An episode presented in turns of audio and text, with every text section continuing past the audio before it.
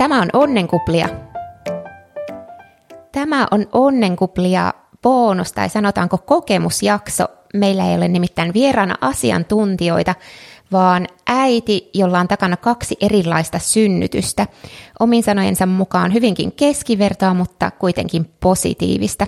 Toinen synnytys käynnistettiin ja siinä käytettiin lääkkeellisiä kivunlievitysmenetelmiä ja toinen puolestaan käynnistyi luonnollisesti ja siinä käytettiin pääosin luonnollisia kivunlievitysmenetelmiä ja sitten myöskin ilokaasua.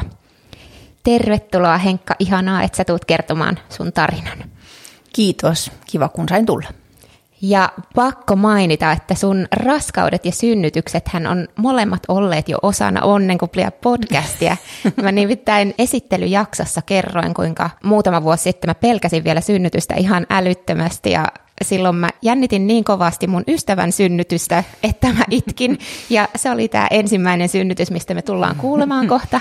Ja sitten toinen synnytys itsessään ei ole ollut podcastissa, mutta raskaus on. Mm. Nimittäin sun raskaus Masu on Onnenkuplia podcastin keltainen tunnusmasu. Oikein, oikein suuri kunnia olla kummatkin nämä. Ihanaa. Kuulijoille vielä sen verran, että kaikkihan ei halua kuulla kaikenlaisia synnytystarinoita, joten mä jaan nämä synnytystarinat kahteen eri jaksoon. Eli ensimmäisessä jaksossa kuullaan tämä synnytys, jossa käytettiin lääkkeellisiä kivunlievitysmenetelmiä, ja sitten heti perään tulee toinen jakso, jossa on tämä luonnollinen synnytys. Mutta lähdetäänkö liikkeelle sun raskausajasta, millaista se oli ja miten sä valmistauduit synnytykseen, mitä sulla tulee tästä mieleen? No ensinnäkin meillä meni aika pitkään, että me onnistuttiin ensinnäkin saamaan mut raskaaksi ja sitten siinä oli kaksi keskenmenoa ennen kuin ennen kuin tuli sellainen raskaus, joka eteni loppuun saakka. Ja se tietenkin leimasi sitä raskausaikaa, että siinä niin kuin oli pelossa pitkään, mutta tota noin, niin koin, että sitten se, se itse raskaus lopun kaikki oli hyvin keskiverto. Kaikki ne ihaninen oireineen ja vähemmän ihaninen oireineen, joita riitti todella paljon. Saanko mä kysyä, miten pitkään sä pelkäsit?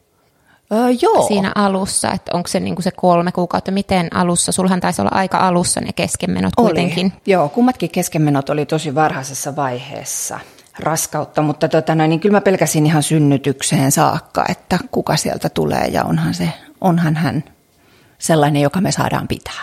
Että kyllä se tavallaan aikuisiellä harvoin tuntee sellaista niin kuin aitoa pelkoa, mutta siinä se oli kyllä loppuun saakka läsnä.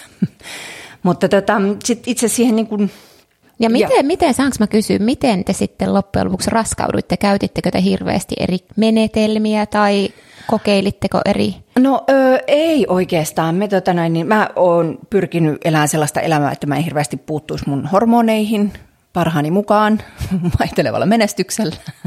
Mutta tota näin, niin me sitten, me ollaan siis alettu yrittää vaan 2012 vuoden loppupuolella. Eka keskemeno on ollut 2014 ja toinen keskemeno on ollut 2015. Ja sitten 2016 elokuussa me ollaan saatu meidän esikoinen. Että siinä meni mitä neljä vuotta, mikä se termi nyt on, kun sä olet, olet lapseton selittämättömästi lapseton, mikä se nyt on se termi. Me käytiin jossain alustavissa testeissä eikä mitään vikaa löytynyt, mutta me ei sitten haluttu lähteä koviin menetelmiin, että sitten akupunktiota päädyin kokeilemaan ja väitän, että tulin ensimmäisen kerran sen avulla raskaaksi, koska silloin se ensimmäinen keskenmeno, niin se raskaus lähti, kun olin käynyt tyylin kerran tai kaksi siellä akupunktiossa. Niin, että vaikea on uskoa, että se ei olisi siitä, kun siinä tosiaan oltiin jo hyvin tosissaan jo pitkään yritetty. Mutta ei, ei muuta. Öö, Mutta niin sitten itse synnytyksen valmistauduin. Mä kävin äitiysjooga-kurssin, jossa sitten oli myös tämä tuota noin, niin synnytysluento, johon miehenikin osallistui ja koin sen erittäin hyväksi. Ja vaikka siinä kovasti kannustettiin näihin, näihin lääkkeettömiin kivunlievitysmetodeihin, niin siitä huolimatta myös siinä niin kuin hyvin avoimin mielin suhtauduttiin mun mielestä siihen, että hei, jos sä tarvit kivunlievitystä, niin ei se ole ongelma. Tässä ei ole niin voittajia eikä häviäjiä, että tavallaan ei ole oikeaa tai väärää tapaa. Ja ensisynnyttäjä, kun ei voi tietää tietenkään, että miten suhtautuu kipuun, niin minusta se oli tosi hyvä asenne siellä. No se on varmaan monella ajatuksena, että jos menee johonkin yksityiseen synnytysvalmennukseen, niin ne on sellaisia, missä sitten tavallaan painostetaan siihen luonnolliseen synnytykseen ilman kivunlievitystä, lääkkeitä sun muita, mutta nyt kun mä oon tavannut tosi paljon doulia ja kätilöitä, jotka tekee synnytysvalmennuksia ja doulauksia, niin on kaikki kyllä sitä mieltä tähän mennessä olleet, että se on sitten yksilövalinta, ikinä ei voi tietää, miten se menee, vaikka he kannustaa sitä luonnollista ja antaa siihen paljon välineitä, niin kuitenkin he ymmärtää myös sen, että aina se ei mene niin ja monesti sitten päädytään kuitenkin ottamaan niitä lääkkeitä. Just näin, ja se ei ole mikään niin kuin häviö. niin. ei, ei ole voittajia eikä häviöjä tässä asiassa. Mitenkäs sitten sun synnytys lopulta käynnistyi? Miten pitkällä sä olit? No, Ää, ensimmäinen raskauteni meni kaksi viikkoa yli lasketun ajan, eli sen maksimin. Mutta tota, mä koin, että neuvolassa oltiin tosi tosi kannustavia. Et siellä oli, tota, meillä kävi sinälläkin tuuri, että meillä oli neuvolassa koko ajan sama yhteyshenkilö, jonka kanssa tultiin tosi hyvin juttuja. Hän sitten osasi silloin jotenkin sanoa, että tiedätkö, niin pitkään kuin se on sun mahassa, niin silloin kaikki hyvin. Että jotenkin niin kuin, että ei se mene yli sen kaksi viikkoa yli, että sulla on takaraja tässä ja sitä valmiimpana se syntyy. Niin se oli jotenkin tosi kannustavaa mulle ja mä koin myös, että, tai opin itsestäni, että onpa mä yllättävän kärsivällinen ihminen, ei mulla ollut mitään hätää sen tota, noin viimeisen kaksi viikkoa. Toki siis myös fyysisesti voin paremmin loppuraskaudesta kuin alku- tai keskiraskaudesta. Enkä mä en turvonnut millään lailla, että se oli vaan raskasta niin hikoilla ja Hienoa. Mitä näitä nyt on, mutta joo, siis se meni sen kaksi viikkoa yli aikaa. Mulla taisi mennä vedet osittain päivää ennen, kun meillä olisi ollut aika sinne käynnistysosastolle tulla, jolla me käytiin siellä näytillä, mutta sitten meidät lähetettiin kotiin ja supistuksia ei kuulunut. Ja miten pitkä aika teille annettiin kotona, milloin teidän piti palata No siis se oli sille seuraavalle aamulle kahdeksalta meillä oli jo valmiiksi aika sinne käynnistysosastolle. Niin just. Et kun edellisenä päivänä ne vedet osittain meni, me käytiin siellä piipahtaa, mutta kun ei mitään supistuksia kuulunut, kaikki oli kunnossa, me lähetettiin kotiin. Sitten mentiin syömään kiinalaista ja katsoa leffaa soffalle. Ja miten se yö sitten meni? Sait sä nukuttua siis vai? Aivan normaalisti. Se oli täysin hämmentävää. Mä en ollut ollenkaan arvannut, että mä olisin niin rauhallisin mielin, mutta olin. Nukuin aivan normaalisti ja seuraavana aamuna sitten, sitten tota noin, niin hymyssä sui epäät pakattuna bussilla kättärille. Ihanaa. Ja mitä sitten tapahtui? No sitten kättärillä silloin aamulla, mitäköhän ne musta mahtoi tutkia, mutta kun tosiaan supistuksia ei kuulunut, niin ensin oli se ballongin asettamisen idea, mutta se ei toiminut. Joten sitten se oli, kun se nyt sitten oksitosiinia vai mitä, en edes muista mitä siinä sitten minulle annettiin, joka sitten niin kuin käynnisti vähitellen. Sitten ne supistukset alkoi tulla siellä käynnistysosastolla hiljalleen. Ja miten kovasti ne alkoi ja rupesiko niitä heti tulemaan useammin ja tihemmin sen oksitosiinin jälkeen? No ei se ihan heti, että mä oon tainnut kaksi annosta sitä saada. Ja siitä ne sitten vähitellen kiihty. Öö, suihkussa kävin paljon siellä käynnistysosastolla. Puoliso oli koko ajan mun kanssa ja aina supistusten aikana hän paino tosi tosi kovasti jopa kyynärpäillä niin kuin täydellä voimalla mun alaselkää ja se auttoi. Eli Autto. hän oli sun mukana siellä suihkussa?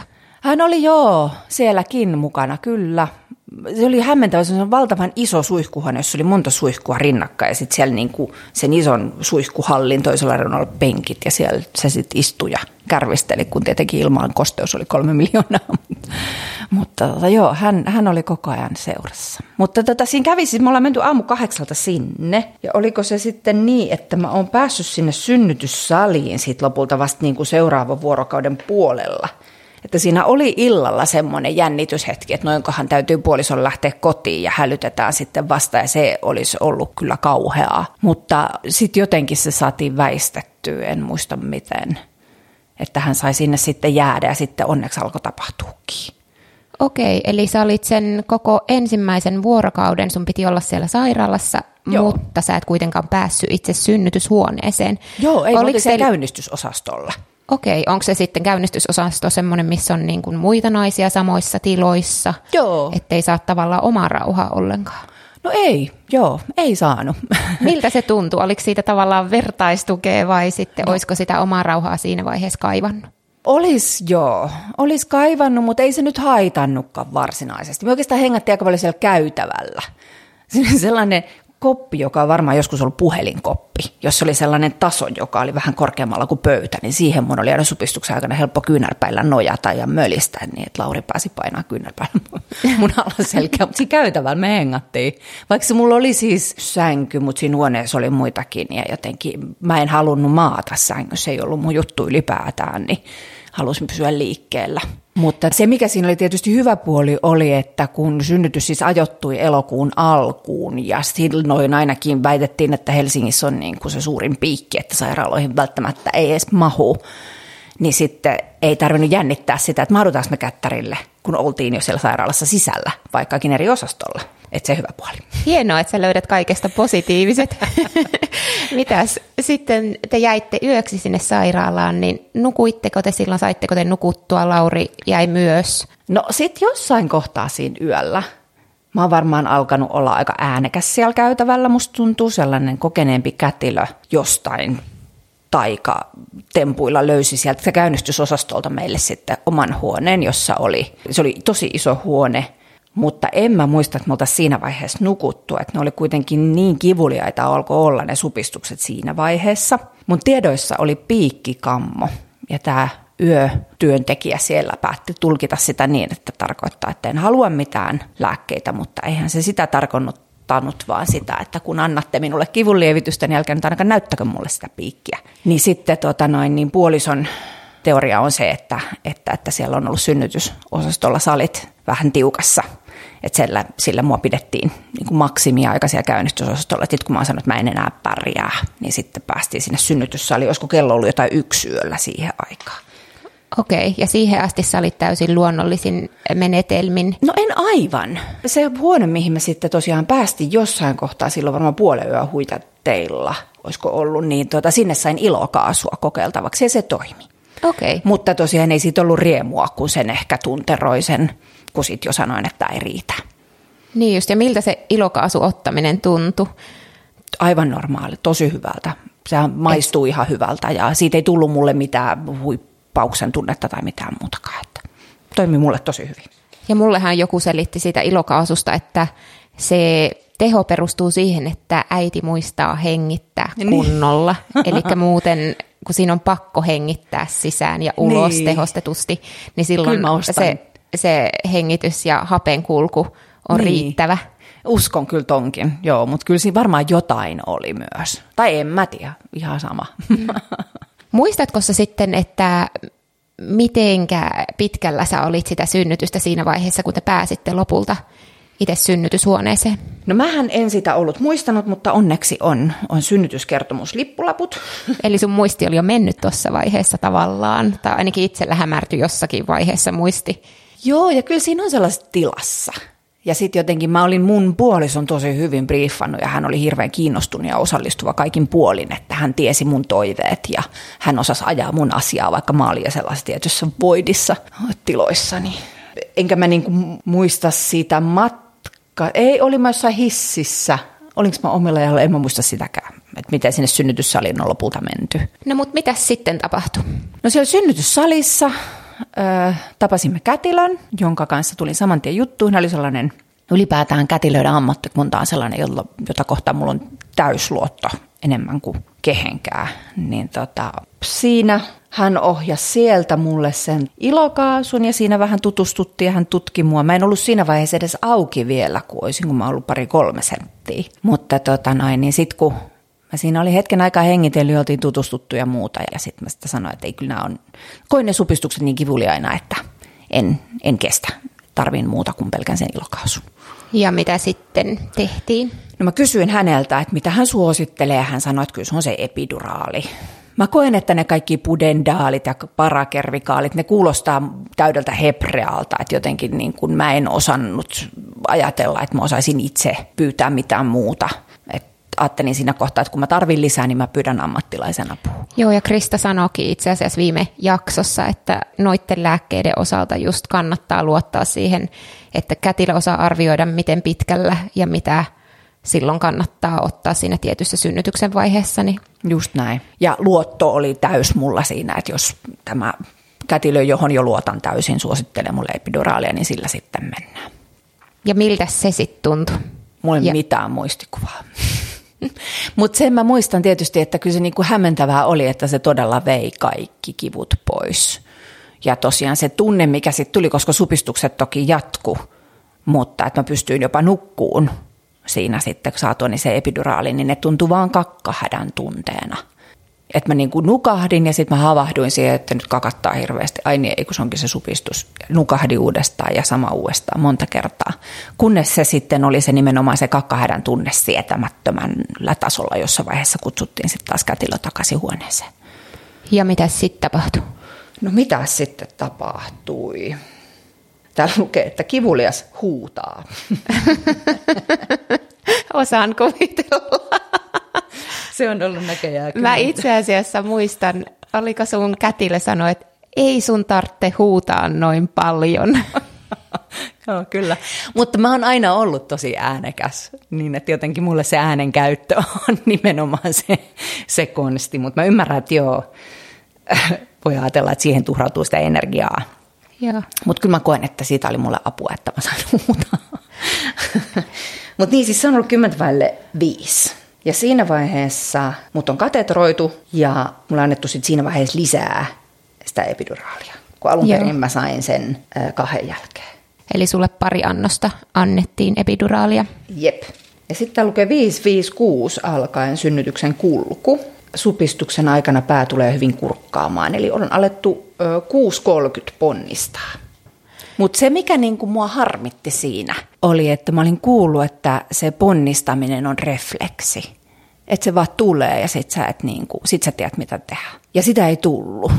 Että mä ponnistin, koska kätilöt käski ponnistaa. Joo. Ja ei siinä mitään, lopputulos oli, oli hyvä.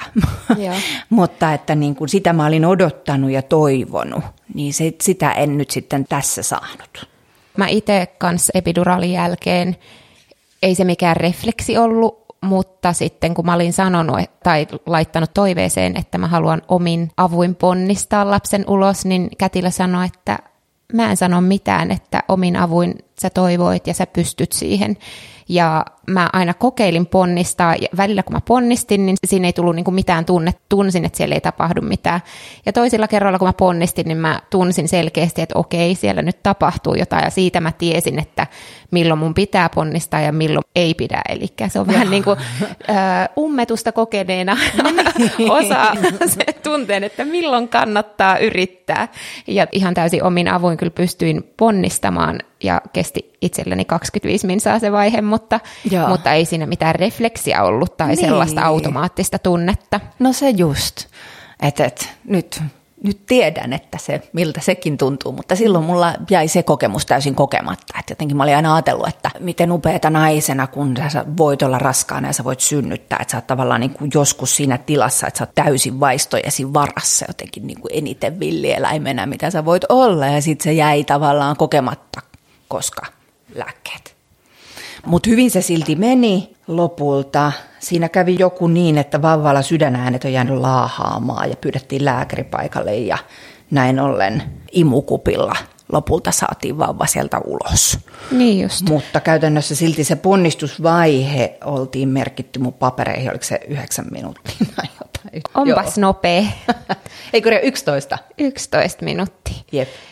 Okei, ja sitten imukupilla autettiin lapsi Joo. ulos. Millaista se oli? Onko sulla siitä muistikuvia? Ei minkäänlaisia. Että tota, mä koin, että se meni tosi hyvin. Ja myöskin niin kuin se lääkäri, joka lopulta paikalle tuli, niin jotenkin hänkin herätti mussa niin kuin saman tien pelkkää luottamusta ja siinä oli toinenkin kätilö paikalla. Kyllä sitä niin kuin vähän hätkähti, kun yhtäkkiä siihen synnytyshuoneeseen tulee enemmän jengi, mutta toisaalta me oltiin varoitettu, mä tiesin, että näin tulee käymään. Niin, niin tota. Sitten kun tosiaan vauva oli syntynyt ja mulle sitten mä kysyin, että onko kaikki hyvin. Ja sitten tämä kätilö näytti vauvan mulle ja sanoi, että kato itse. Ihana. Niin, niin se todella tuntui hyvältä, kun se jotenkin se osasi niin taitavasti mua käsitellä. Että tota, jotenkin tuntui siltä, että hän myös niin kuin luotti muhu, vaikka mä oon varmaan vaikuttanut vähän hysteriseltä siinä ajoittain huutaessani. Ihanaa. Ja mitä sitten? No siitä sitten. Puoliso sai ottaa vahvaa haltuun ja, ja tota Okei, noin, eli niin- teillä puoliso sai ensin vauvan syliin. Joo, mielestäni näin ja hän leikkasi napanuoran ja, Ja siinä kävi niin, mulle jouduttiin tehdä episiotomia. Ja siinä johonkin suoneen osuttiin, että mä vuosin vähän reippaammin, josta syystä mä oon ollut ehkä vähän kukuu. Mutta joka tapauksessa siinä onnistui myös se, mistä mä olin haaveillut, että vauva nostetaan rinnalle ja se ensi imetys, että hän itse tavallaan löytää sen ja se onnistui täydellisesti. Ja sitten mä olin jotenkin, siinä kohtaa mä olin saanut kaiken, kaiken mitä, mitä elämältä olin koskaan halunnut periaatteessa. Ja sitten tota, Tulee joo. kylmät väreet. oli kyllä, oli kyllä todella. Ja jotenkin niin kuin siinä hetkessä mulla oli semmoinen kaikki voipaolo. Että vaikka tosiaan olin menettänyt verta, niin en mä kokenut itse olevani mitenkään voimaton esimerkiksi. Mutta jotenkin, se onkin siihen aikaan kello oli jotain kahdeksan, siellä on ollut ku, tuota noin, niin sitten vuoronvaihtokätilöillä, eli tämä kuitenkin on kursinut kasaan tämä, joka oli, oli synnytyksen ajan. Ja tota, tota, sitten sinne tuli se aamuvuoron kätilö, joka ehdotti, että haluaisitko käydä suihkussa. Siinä sama huoneen yhteydessä oli suihkuja. Sitten hän talutti mut sinne ja niin oli silleen, että ei kyllä mä voi pestä sun hiukset. Ja piti jotenkin aivan ihanaa huolta toi aamiaiset ja kysyi, että otatko lisää aamiaista ja konjakki hömpsynkin sain ja mitä kaikkea. kyllä siellä niin kuin uskomattoman hyvää huolta pidettiin. Mä koen, että se oli, olin kyllä parhaissa mahdollisissa käsissä. Ihanaa. Oli. Ja mullakin on toi muistikuva sieltä sairaalasta, että mäkin olin kaksi yötä valvonut synnytyksessä ja jotenkin se kaikki voipa olo, että niin kuin ei ollut yhtään väsynyt sen jälkeen, kun sen vauvan sai syliin. Siinä oli kaikki energiaa ja mä en muista nukuinko mä edes päiväunia sinä päivänä, kun piti ihastella. Toki siellä pötköteltiin, mutta niin. että nukuttu eikä tullut sitä tarvetta, kun oli sellainen energinen olo, että mä olin tehnyt sen. Ja se oli jotenkin hämmentävä, mä päästiin sinne perhepesään silloisella kättärillä. Ja tätä, kun päästiin sinne huoneeseen, oltiin yhtäkkiä siinä kolmesta. Ja mä olin ihan sille, tanssitaan. ja sitten olin puolisolle sille, että haluatko ottaa vauvan syliä? Se oli sille, mä oon sä niin väsynyt, että mä en uskalla. mä olin ihan sille, mitä? Te se olisi mahdollista. että no menukku. Mä tanssin ton vauvan Ihana, että sä voit niin hyvin. Mitenkäs sitten, tota, me ei puhuttu aikaisemmin tai en kysynyt, että mitä toiveita sulla oli synnytystä kohteen ja miten se itse synnytys, niin kuin miten ne matchas? Sä jo mainitsit, että sulla ei tullut sitä automaattista ponnistumisen refleksitarvetta ja se sua vähän harmitti, mutta no mitäs joo. muuten? No siis mä olin tietenkin, koska se jouduttiin käynnistää, niin siinä niin kuin moni asia jäi sen tähden sit pois. Mutta sillä ei mahda mitään, eikä se mitään haitannut lopun kaiken, mutta mä olin just niin kuin, olin, olin ajatellut, että jos niitä supistuksia kotona ottaa vastaan, että olin ajatellut, että mitä siellä kotona, että just siellä suihkussa hengailla ja olinko mä lainannut Anopilta oppiukolta tuon jumppapallon ja, ja jotain niin kuin miettinyt, että mitä musaa mä ehkä haluaisin kuunnella, mitä leffaa mä haluaisin katsella ja, ja niin kuin näin, mutta että nämä kaikki, niin kuin, että tavallaan just olin ymmärtänyt sen, että on tärkeää, että mä oon hyvällä päällä. Et siihen olin pohtinut, miten panostaa. Mä rakastan ruokaa, oli aika eeppiset eväät hankittuna kaikin puoliin. Ja... Mutta sitten kun se tosiaan jouduttiin käynnistämään, niin siinä kohtaa lähinnä siihen sit ihan sinne synnytyssaliin kohdistuneet toiveet, jotka olisi synnytystoivelistassa. Me ei vissi ikinä edes annettu sitä, kun sitten tosiaan alkoi rytisee sen verran reippaasti. Ja sitten kun tosiaan mä koin, että se niin kätilön kanssa käyty keskustelu oli täysin riittävä siinä tilanteessa. Ja kun sä olit siellä käynnistettävä, niin varmaan sun ajatuskin vielä siinä vaiheessa juoksi. Niin. Versus, että jos sä oot pitkälle kotona ja siinä vaiheessa, kun meet sairaalaan, eikä enää pysty niiltä kivuilta samalla tavalla keskustelemaan. Kyllä, joo, mutta tosiaan se niin kuin tietenkin, kun ei, ei siitä käynnistysosastosta sitä yllättävän harva tietää, eikä sitä niin etukäteen tiennyt yhtään mitään. Että se on mm. niin kuin erillinen osasto eri kerroksessa, että ei siellä synnytetä, että siellä vaan hengaillaan. Niin ja oliko siellä apuvälineitä, niin kuin palloja? Sä sanoit, että sä olit toivonut, että kotona Oli. käytetään. Olisi siellä joo, kaikenlaisia ollut kyllä. Mutta mä lähinnä tosiaan tykkäsin kävellä paljon – ja sitten mä roikuin puolison kaulassa ja tanssia heijasin niin kuin sitä lantioa. Semmoista. Siinäpä ne toiveet, mitkä sitten pystyi jotenkin siinä kohtaa ottaa jollain lailla huomioon. Ja millainen fiilis sulla oli synnytyksestä sen jälkeen? No mä oon sitä kasin antanut arvosanaksi ja fiilis oli kyllä oikein hyvä.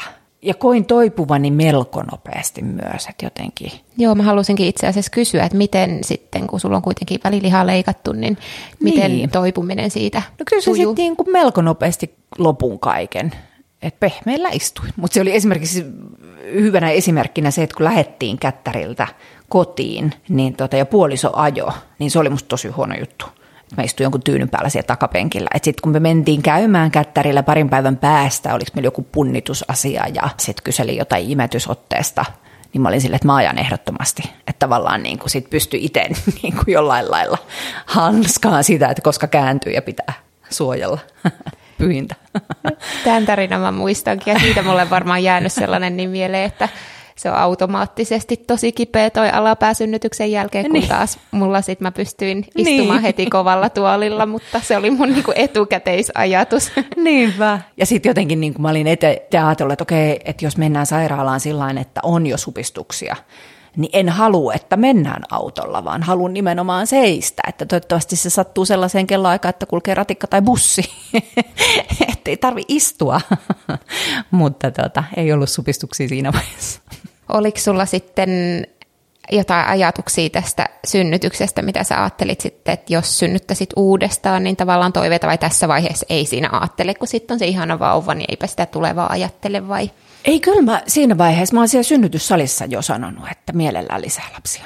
Että jos, jo siellä synnytyssalissa oli sitä mieltä, että koska vaan uudestaan. Niin. Ihanaa. Mä ajattelin, että mä olin niin kuin nopea, kun mä kolme viikkoa synnytyksestä sanoin, että mä haluan synnyttää uudestaan, niin sä oot heti synnytyssairaalassa sanonut kovammin. Kyllä. En mä kokenut sitä, kun sitten toisaalta niin mä ymmärrän, että ihmiset on erilaisia. Toisille se saattaa olla jopa traumaattinen kokemus ja, ja niin edelleen, että synnytyskokemuksia on niin erilaisia, mutta mä koin sen kyllä tosi positiivisena kaiken kaikkiaan, että, että siellä tunsi itsensä kuitenkin ole turvassa Joo, ja sulla tuntuu, että sulla on niin hyvä kokemus kaikista työntekijöistä ja kätilöistä siellä, mikä varmasti auttaa sitä positiivista kokemusta.